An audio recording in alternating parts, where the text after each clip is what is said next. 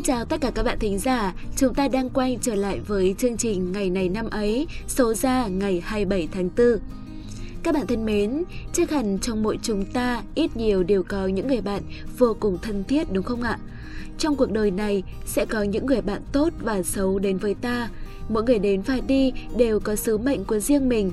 Nhưng chắc chắn với những người bạn thật lòng, đó chính là món quà mà Thượng Đế đã ban tặng cho chúng ta.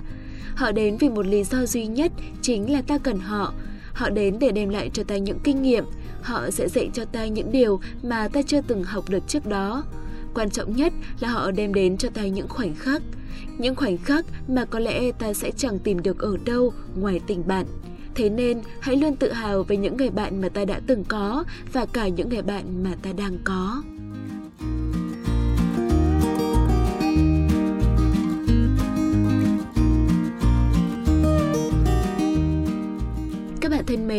Hôm nay là ngày 27 tháng 4, ngày 117 trong năm.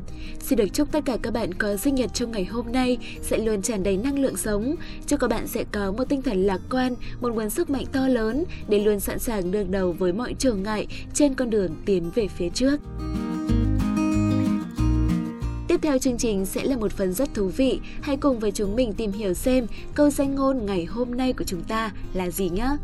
Vâng, và đó là một câu nói của nhà văn Nguyễn Bá Học. Câu nói đó như sau. Đường đi khó, không khó vì ngăn sông cách núi, mà khó vì lòng người ngại núi e sông. Các bạn thân mến, Bác Hồ cũng đã từng khuyên chúng ta như thế này. Không có việc gì khó, chỉ sợ lòng không bền, đào núi và lấp biển, quyết chí ắt làm nên. Đường đi tới thành công dù khó khăn tới đâu, nếu con người đủ bản lĩnh thì vẫn vượt qua được. Việc dù lớn và khó khăn đến đâu, nếu con người quyết tâm là có thể làm được. Còn việc dù nhỏ, dù dễ dàng, nếu không làm hết khả năng thì kết quả cũng chẳng đến đâu. Tuy nhiên, ta cũng nên tránh thái độ cực đoan là sẵn sàng làm tất cả mà không lượng sức mình. Quyết tâm nhưng vẫn phải lượng sức, đó mới là người biết làm việc, trở nên mù quáng, đạt được mục đích bằng mọi giá. Nói tóm lại là cuộc sống thì phải có ý chí quyết tâm, có như vậy thì mấy sông cũng lội, mấy đèo cũng vượt qua được. Quay trở lại với chương trình hôm nay, ngay bây giờ hãy cùng Khánh Hà và Quốc Đạt điểm qua lại những sự kiện nổi bật của quá khứ trong ngày 27 tháng 4 các bạn nhé.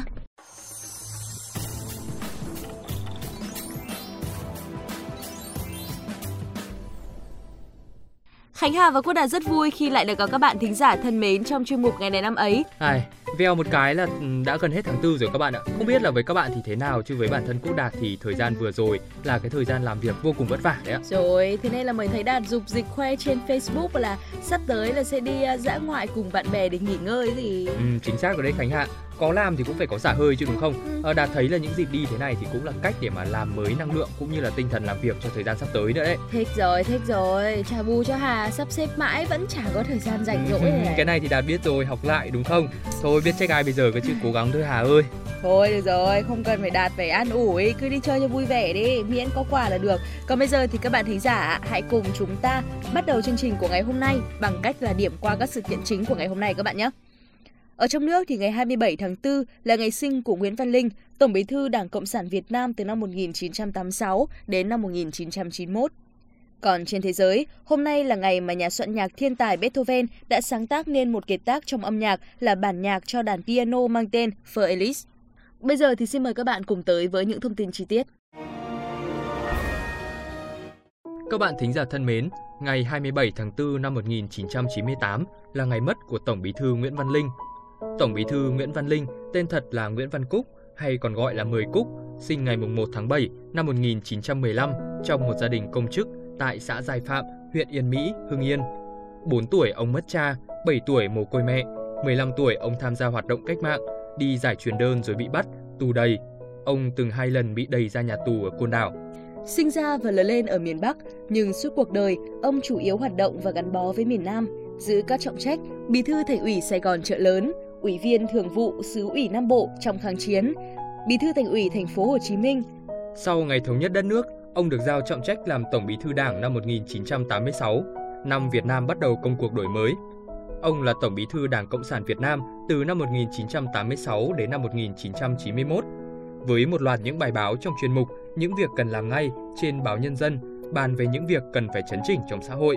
Ông được xem là người mở đường và có công lớn trong công cuộc đổi mới nền kinh tế ở Việt Nam. Và trên đây cũng là sự kiện trong nước nổi bật duy nhất của ngày hôm nay